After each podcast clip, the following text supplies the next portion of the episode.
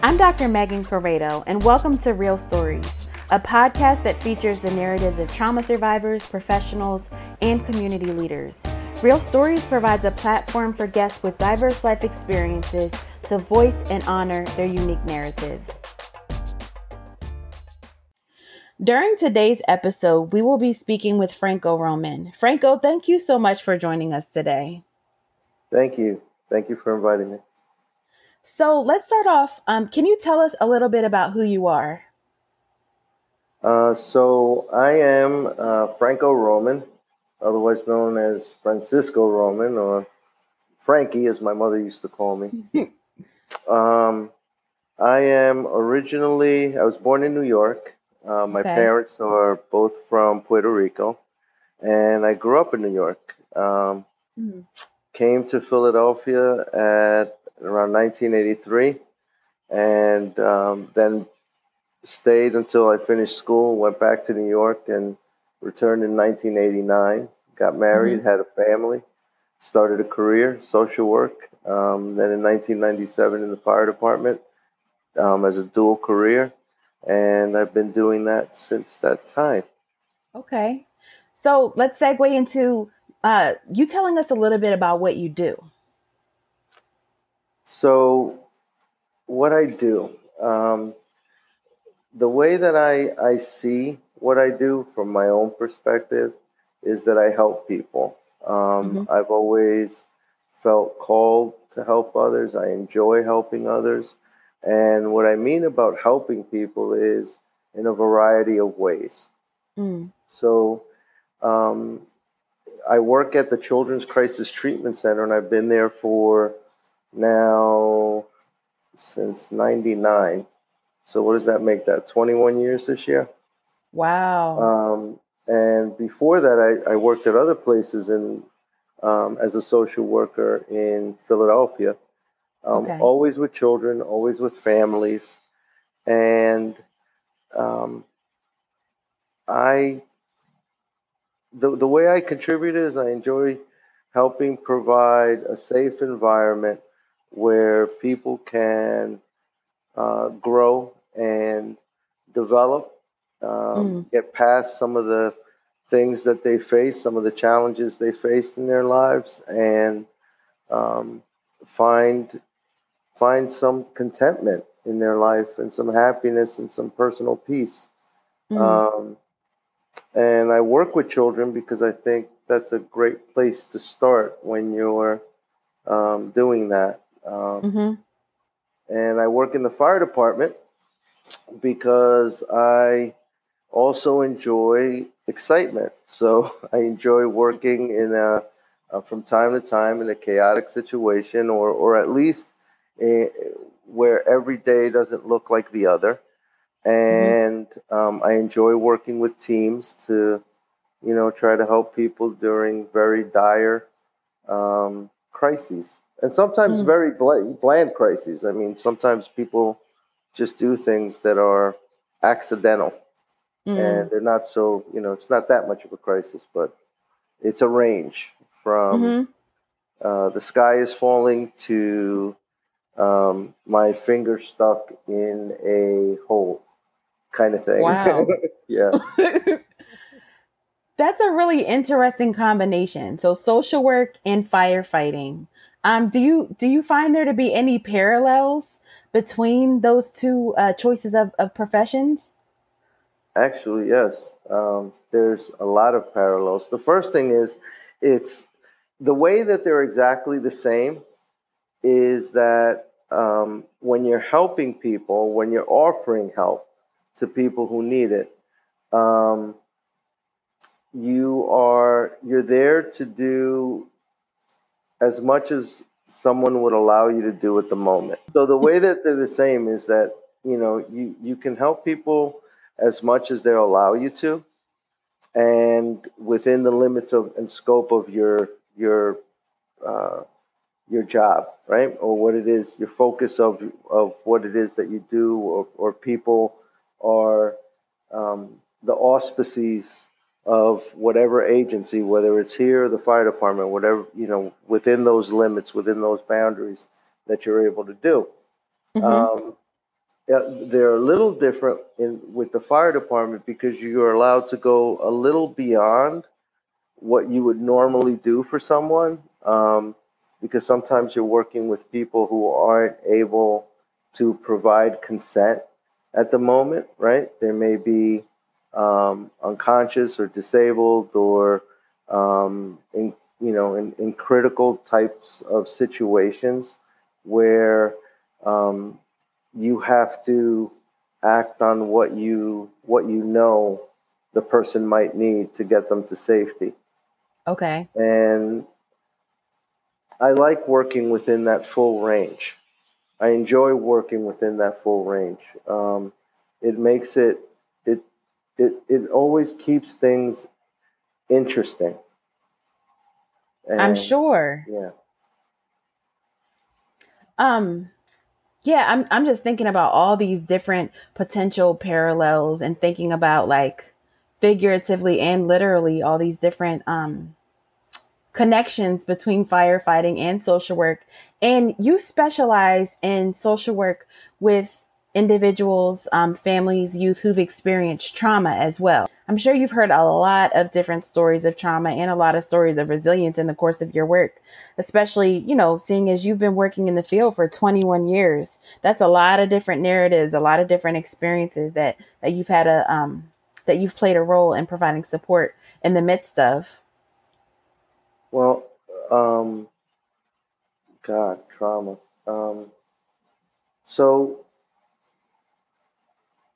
probably part of my own journey um, that brought me to work in um, in situations that were that are traumatic uh, pro- probably has a lot to do with um, who I am, um, where where I'm from. Uh, things that happened to me. Mm. And over the course of those years, and, you know, added to the twenty-one years at here at, at C C T C, the it, the fire department, it's at twenty-four years now. And altogether wow. with the other agencies I worked with, um, more like thirty years. Um, wow. So I really began work in nineteen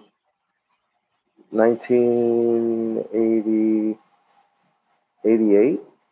Okay. Right. So, um, how many years is that right now? So we're in twenty twenty. I'm a social worker. I'm really bad with yeah, math. Yeah. We're twenty twenty and that would be, it's probably thirty, about thirty-two years.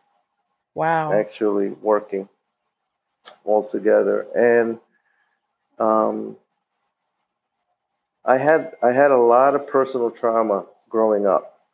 Mm. And, Uh, part of part of that journey, um, I don't know if that made me a social worker. I was born a social worker. I don't know. There's things I can remember since I was a kid about mm-hmm. enjoying helping others.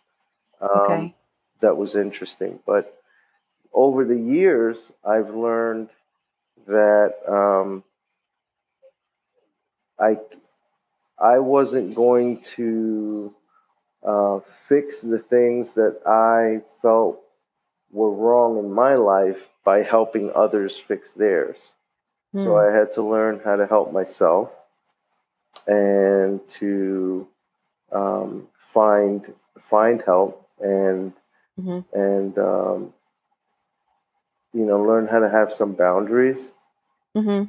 And and then over the years, I've had the pleasure of helping, you know, people that, that needed it and wanted it and were able to use it. Mm. And that makes me very proud and very happy. And a lot of them had trauma. I mean, most, most of them had trauma. How, yeah. I don't know how you avoid trauma. Um, but yeah. most of them had trauma, whether it was separations at young age or, you know, severe diseases or, um, abuse, neglect, Um, loss, grief, um, you know, a lot. It's hard. It's hard. It's hard to, to say that one or another experience stands out uh-huh. because they're they're a lot. There are many. Mm-hmm. So every individual, every community, every system has a story. And we know that every story includes adversity, but every story also includes strength. Can you talk to us about some of the adversities that you have faced? You want that chronological or by uh, by level of hurt? Whatever, however you are willing and able to share it. It doesn't have to be fully formulated in chronological sequence with a nice, pretty bow. You can say it however it, it uh, is meaningful to you. So I would say that um, my first experiences Um, with trauma were around um, my own sexual abuse. Mm. I was abused sexually when I was a child. Um, my memory doesn't always, I haven't always been able to pinpoint um, a starting point. Mm-hmm. Um, I was young. Uh, I was a young boy. Um, somewhere around seven or eight, maybe. Mm-hmm. Um, and uh, that impacted me uh, profoundly. Mm. Um, and, you know, then other Other things like, you know, trauma is suffering. You know, you can't have like a, a suffering competition with folks because, right. you know, every individual, it's it's it's very personal. Mm-hmm. Um, but I could say that for me, I carried um, a lot of the uh,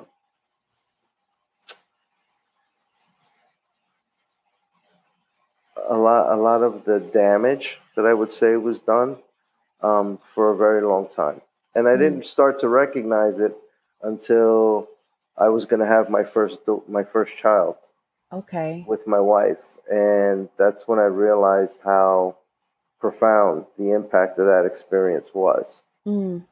Because I was scared to, I, I didn't know what to do, um, how I was going to be a good father. I was afraid to be a good father.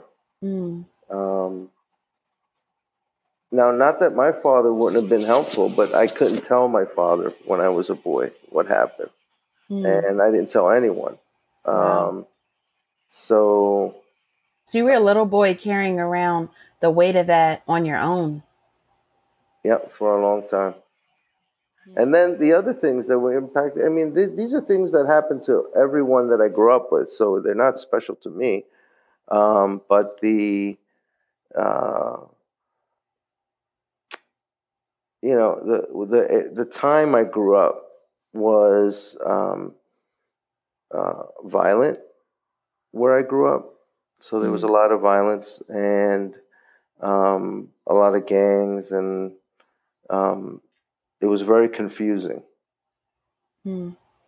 So uh, by the time by the time I was sixteen, I had made Um, some really bad choices um, that I think were directly connected to uh, the trajectory that that moment, that that incident put me on. Mm. And I don't want to say all like a victim. I had my choices. I mean, I, I could have done things differently. I had opportunities to do things differently, but um, I think I was incapable, and I don't blame myself anymore for being incapable, but I was at that time incapable of processing um, that experience and trying to give it its place and then move move away from it or move, um, you know, deal with that issue and then, you know, try to move in a more direct, uh, more positive um a more positive trajectory. Instead, I took, you know, by the time I was nine, ten, eleven, I was already involved in drugs and alcohol. And by the time I was wow. fourteen, fifteen, I was a um, the word would be a thug, kind of like a thug, like, mm-hmm. you know, someone who um, uh, was har- doing harm to themselves and others. Wow. And all, all of those things at such an early age, the trauma, the adversity, um, exposure to things in the community, and then your own kind of battles, all really early. They, they were early. I'm kind of grateful they were early. Um, yeah. It gave me time. Like from this side of it, it was terrible. And, um, but I draw from those experiences a lot when I work with others. Wow. Um, and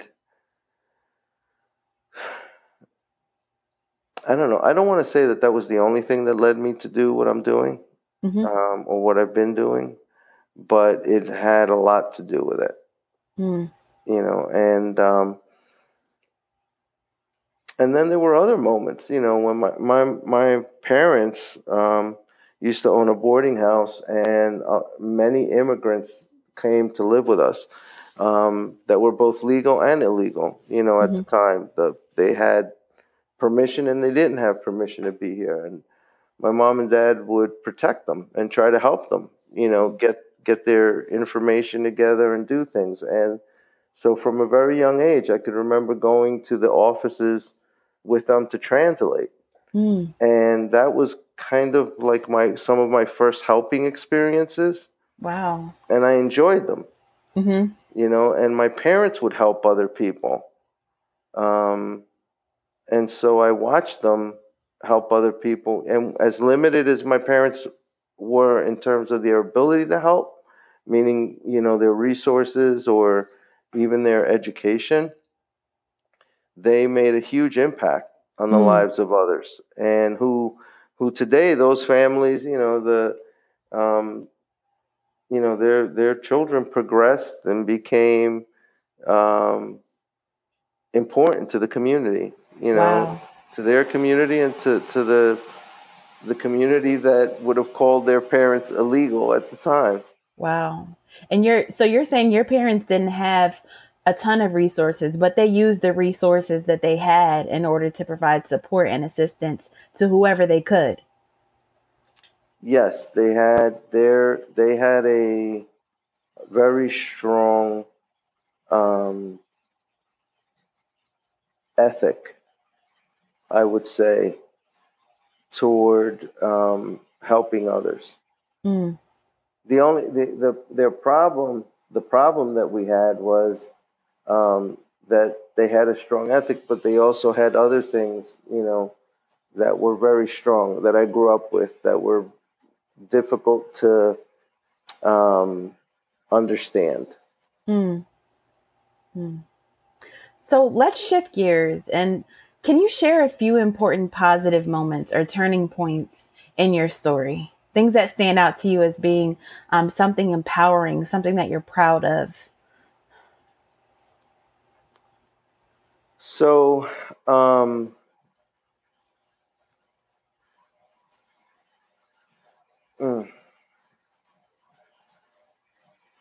after when I was sixteen, around sixteen was.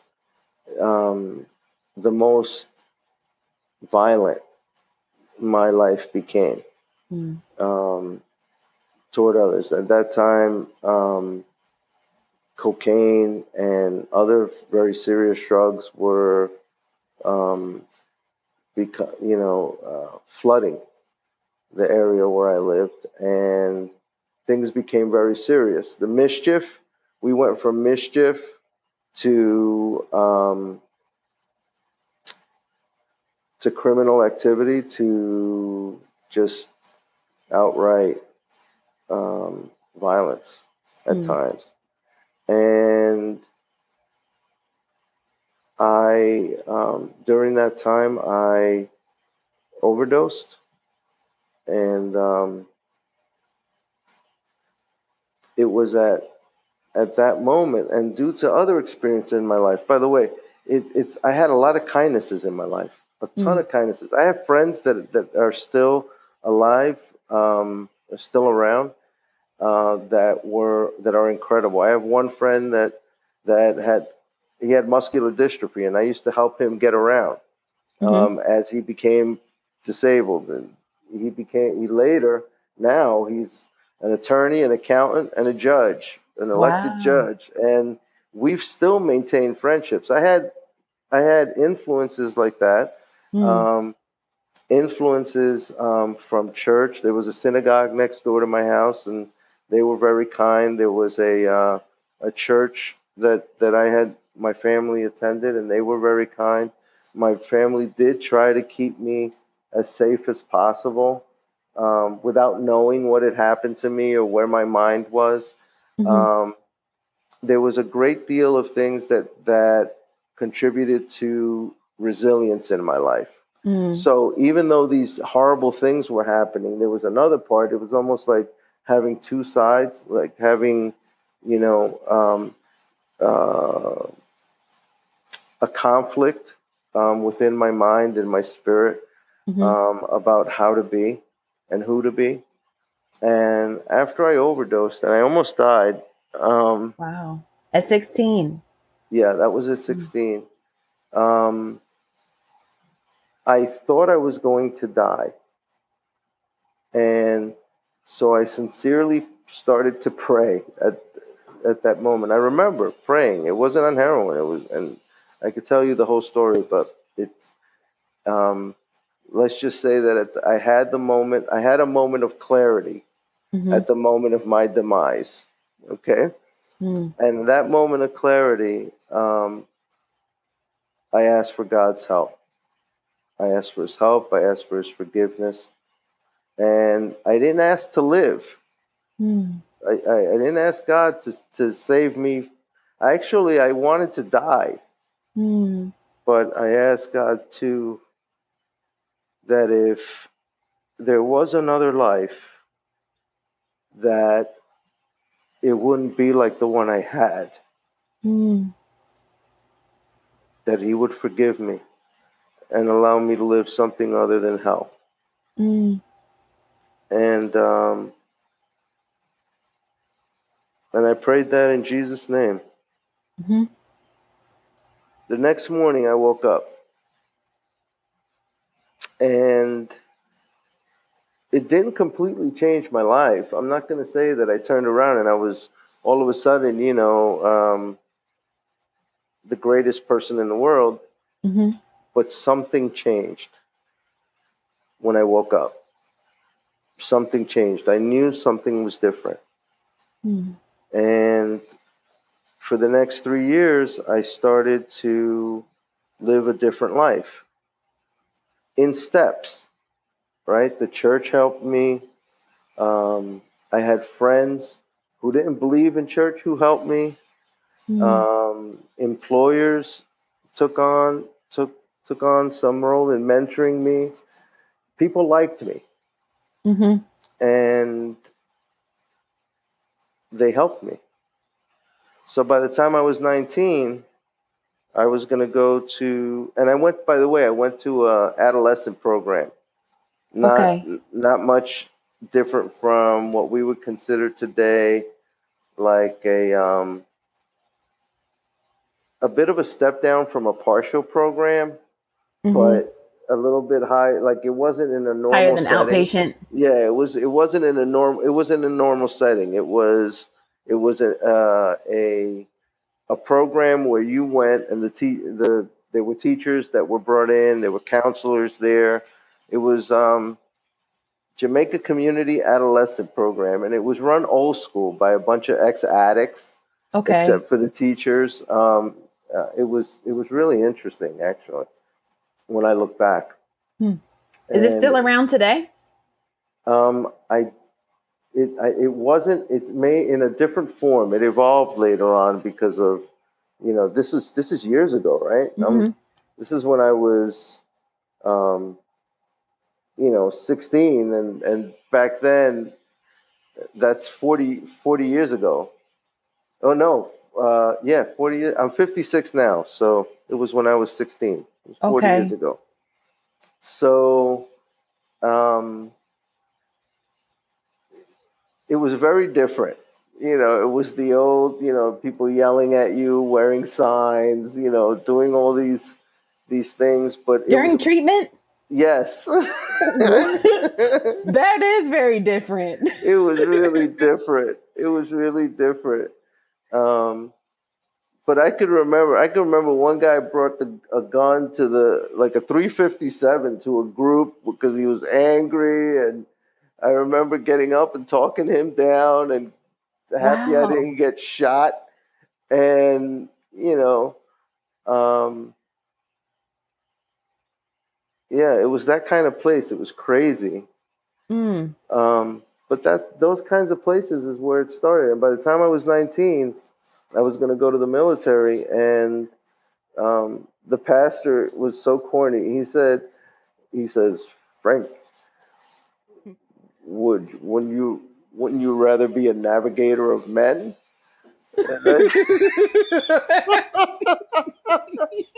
And he was such a nice man, right? And I'm like, man, Pastor, you really don't know what you're talking about. I, I, I respect you and all, but you know, you. Um, and what happened was, I was on my way to the recruitment center. I mm-hmm. was about to. I, um, I was going to on my way to swear in. I had taken the test and all. I was on my way to swear in. And by the way, I got my G E D. That's the other thing in the program. I got my G E D. I, um, I never graduated from high school. And so he, I, I was on my way to swear in, and I stopped by the church, and he asked me to stuff some bulletins for him. And he was watching me, and I kind of thought it was weird that he was watching me. Like, what the hell, what are you watching me for? And he calls me in, and he lays that line on me. Frank, wouldn't you rather be a navigator or a man? And I'm like, uh, I'm on my way to the recruitment office. He goes, he goes, look, he goes, don't go. I don't want you to go. Um, I want you to take a week, and I want you to come back here with your father. And let's have a conversation. Now, when I said I was lucky I was young that a lot of this stuff happened to me when I was young, it's because, like, all the trouble I got into, the trouble, the legal trouble, the the, the stuff in the streets, all of that, happened when I was very, very, very young. Okay. So because that turn that those three years of recovery occurred, by the time I was an adult, I had a chance. Mm. I had a chance. And that's one of the reasons that I, I believe in children's services so mm. much, because the earlier, the better. You know, fine, bring them in in preschool. Mm-hmm. Yeah, let's work with everybody until, you know, until we get to high school. And then hopefully through this experience, we might put another fork in the road. Mm-hmm. You know, we might do a bypass, right? You know how you have a heart bypass? It's mm-hmm. the same thing. You're just trying to bypass that that that road to get you back onto the main artery. You know what I mean? So that you mm-hmm. can get back on and live your life. Mm-hmm. Um, and that's kind of what happened to me. Right. And so I, I, I really believe in, in services. I believe in what I do. And, mm-hmm. and it's not just for me. I mean, I know I've studied, I know I went to school, I went back to school and did all that, but in my, in, in my soul, I feel like I contribute at least in little increments. Mm-hmm. To mm-hmm. getting someone, to getting someone to live a life. Mm-hmm. And then thinking about like the process of change, I think sometimes we view change as happening in these really huge dramatic moments. And sometimes that's the way that change happens. And other times there are these incremental steps forward, and then you move backward and you move forward again. Um, and then hopefully when you turn around and look back, you can say, wow, look at how far I've come, even if it doesn't always feel like that at the time too. Well, it's exactly like that. Sometimes you have big moments, right? And other times it's just, it's just getting through the daily steps. Sometimes just through the day, right, that gets you to the next level. And, um, you know, there's a lot of hope in that. There so, is. So I, I went, I ended up this guy. So this pastor ended up taking me to Bible. He had a conversation with my father, and my father said, you don't know this guy, like me. Like, you don't know him. You sure? And I said the same thing. I was like, you know what? He's right. You need to really be sure because you don't know me. Mm-hmm. I, I haven't finished school since the eighth grade. So he says, don't worry about that. God will take care of that. So he took me to colleges that that he knew, and one of them was at Philadelphia, Philadelphia College of Bible. Mm-hmm. And I guess he had friends at the school, and they just said, apply. I think I, I wrote the application in pencil. I really? mean, I was, oh, I was so delayed. I was so delayed. I was boy interrupted. Mm-hmm. You think you have a hard time with math. You know what I mean? Like I could, I, the last thing I remember learning was um, uh, multiplication, division, uh, subtraction, and out a little bit of geometry, a little bit of algebra. That was mm-hmm. it. Um, everything else, the reading, you know, I learned to read again by reading, starting to read the Bible and the newspapers, and I, I because my brain had, I think I had, I was. brain damaged at the moment at the, that time, you know, mm-hmm. so that the activities I was involved in damaged my, and the trauma, I think, damaged my uh, ability to think. All that had to recover.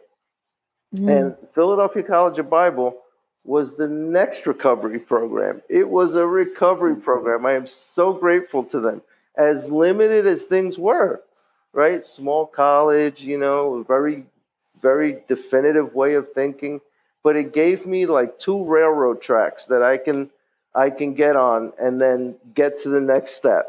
Mm. And that's what it provided. And I, I became civilized at the college. I learned how to be civilized. a civilized, yes, a civilized person. I got manners.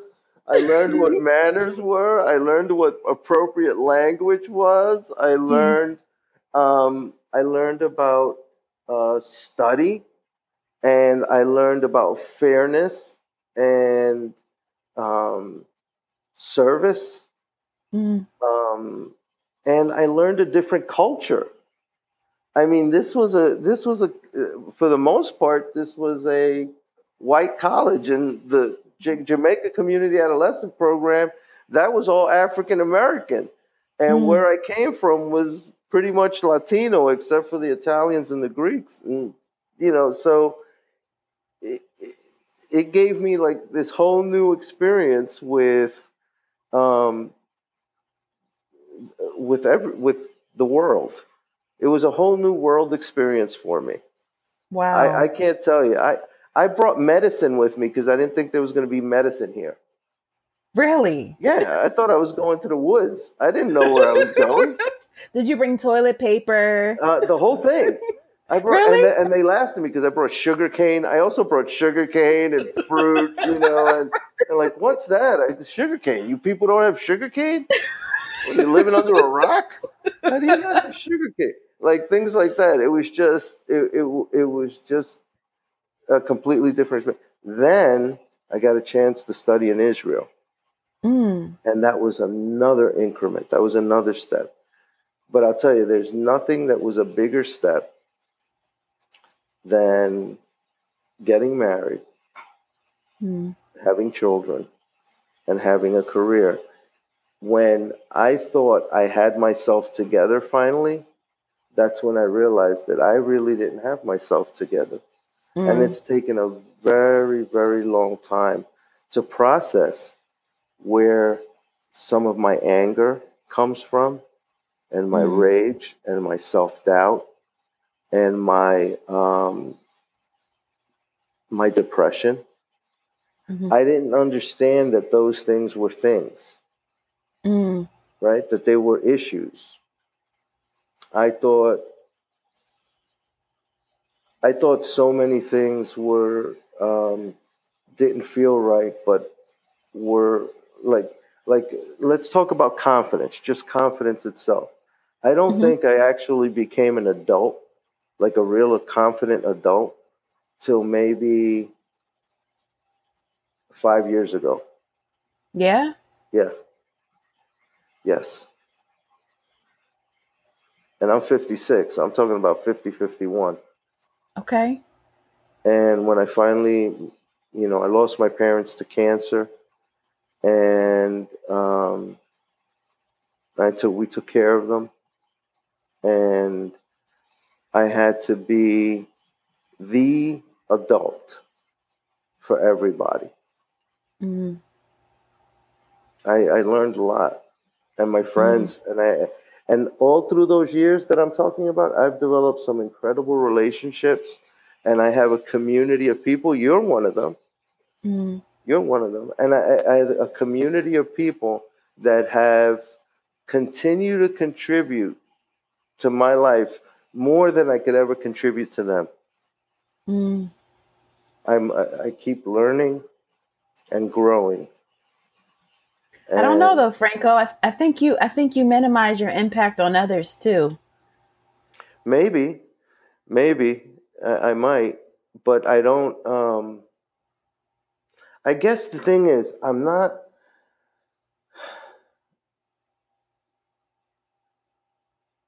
I don't want to be arrogant in assuming that I can impact someone, because the mm. truth is, if someone's impacted, right, it's because they have decided to take something on, whether it's the help you're giving them or the mm-hmm. encouragement you're giving them, and they're taking that and, and moving their lives forward, because the real work is up to them. Yeah. Right. Right. The real work is up to them. Uh, my work um, is, is much easier when it comes to someone else's life. Now, now, um, but without trying to sound arrogant, I've done a lot of good. Mm-hmm. And and at first I used to think it was to make up for the bad, but it's not. It's not, because the bad is gone. It's washed away. There's some there's there's consequences. There's always consequences. Mm-hmm. And some consequences last a lifetime. And um, let me tell you something funny, because this is funny, right? The other day, I hope you think it's funny. I hope so. You might edit this out, but this is funny. So the other day, right, I get a letter from the doctor that did my colonoscopy, mm-hmm. right? You know what a colonoscopy is, right? Everybody, I do. Right? Okay. I do, yeah. So he did my colonoscopy, and he retired. And um, this is funny. Doctor Moses, actually. And I took the letter and I looked at it, and I was sad for a moment that he retired. And I'm thinking to myself, why am I so sad about why he retired? He just, he did my colonoscopy. He was a nice doctor. We talked. And I'm thinking about it. And I said, you know what? It's because he's one of the men I know that was very kind to my backside. he's the kindest, he's the kindest man that had ever touched my backside. And that's what I mean. Things, you know, things linger in your head, because when you've had a bad experience, right? The good experience just seems so much better, you know, though I'll never trust the anesthesiologist ever. But Doctor Moses, him I'll trust. And I was sad. I was like, he was such a good man. And, uh, you know, so like I said, some things linger that are crazy. Mm-hmm. And um, but but for the most part, you move on, mm. you know, and and. If you believe in God. Now, here's the other thing. If you believe in God, there's a lot of friends I have that don't believe in God. There's friends mm-hmm. that I have that believe in uh, the ways of Buddha. They believe in um, Muslims, you know, uh, believe in Allah. I'm not going to, just like, just like I'm not going to compare my suffering to someone else, right? Mm-hmm. Um, I'm not going to compare my faith to someone else. Mm. I'll tell them what my faith means for me, mm-hmm. and that the grace of God has been incredible in my life. And I and they tell me about the grace of God in their lives, or or the or just the grace of the universe, or the fact that, you know, whatever it is that keeps them going, I'm not going to knock it. Mm-hmm. Because who mm-hmm. am I to knock their, you know, their experience? I don't want to do that. But I, mm-hmm. I'll, I'll talk. I'll talk with anybody anytime. Mm-hmm. So COVID was the last trauma I just went through, right? Mm-hmm. Not the. Not, I don't. I wouldn't say one of the worst. The worst was seeing other my mother suffer. Mm-hmm. But but going through COVID was um, difficult. Mm, I can't imagine. And um, and I didn't have it. I didn't. I wasn't on a ventilator. All I had was the pneumonia. And when I say all I had was pneumonia, it was terrible. It mm-hmm. was it was like moving toward the ventilator. Like I, I, I was like, oh my God, wow, we're gonna end up on an elevator. But I couldn't speak. I couldn't speak. I couldn't. You get couldn't my, even speak. I couldn't get my sen- sentences out. I could hardly speak. Um, but I got better. Hmm. So, you know, I'm I'm happy to have gone through it and being on this side of it. Like, I'm happy that it's over, is what I mean. Mm-hmm. Uh, not happy that I that I got it. I'm happy that it's over. Mm-hmm. Um, but where and they they said a lot of people feel a lot of trauma during that experience, and I can understand Absolutely. why. Um, but I got calluses. Mm. I got trauma calluses. That was a trauma, but I don't know. I've had, you know, maybe I wish the younger you are, the worse you experience trauma, but no, mm. I've, I've developed some calluses. And that's the other thing. There's hope in um, getting through things, because over time, um, you can literally become a stronger, you can become stronger through suffering. Mm. I, I don't want to, I don't want to imply that that means um, suffering's a good thing. Mm-hmm. I'm just saying that um, that it, that's one of the results in my life. As much as the suffering is real, so is the strength. Mm. Mm. I'm just so as I was listening to you talk, you just have this this way of of sharing, of Um, talking, of reflecting, that it can make you laugh and it can make you cry. And at various points when you were talking, I felt tears starting to uh, drop down my face. And then I was also like laughing. And, and it also makes me think about like how many of us can relate to these ups and downs, to these traumas, to these victories, um, to falling down, to getting back up again, um, to having doubts, to having fears, to having confidence and strength. And I, I really want to thank you for your vulnerability, and thank you for sharing all these things that you didn't have to share. Um, this is your narrative. And if you wanted to keep your narrative um, to yourself, that would be perfectly fine. But I also um, just want to acknowledge how appreciative I am. And, and I know how, how appreciative others will be that you were able to um, just connect with us in this way, as we are also experiencing these ups and downs as well. Well, I want to thank you for, um, you know how I feel. You're brilliant. And I feel that um,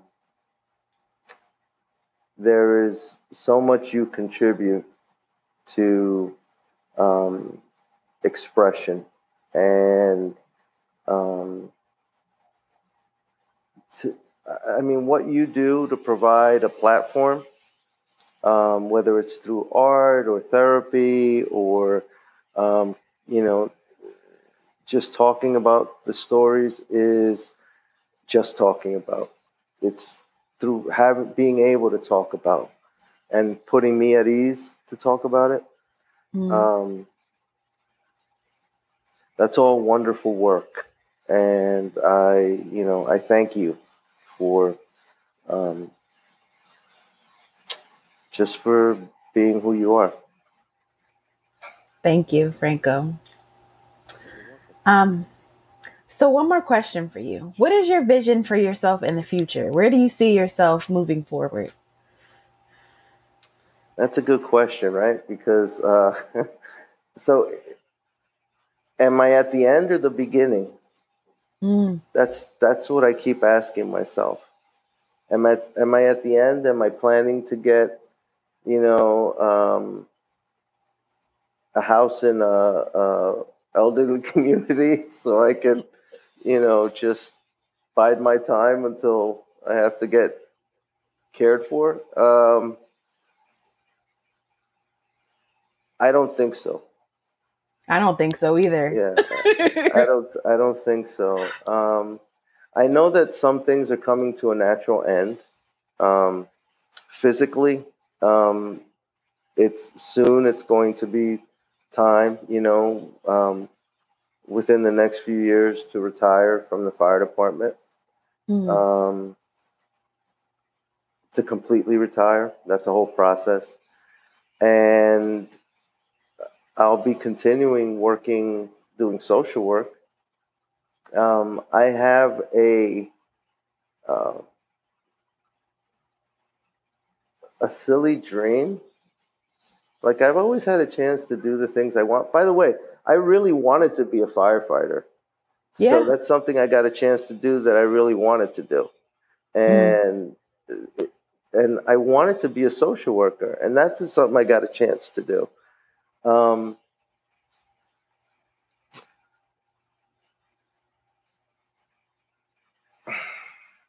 I'm afraid to say what I, the other thing that I want.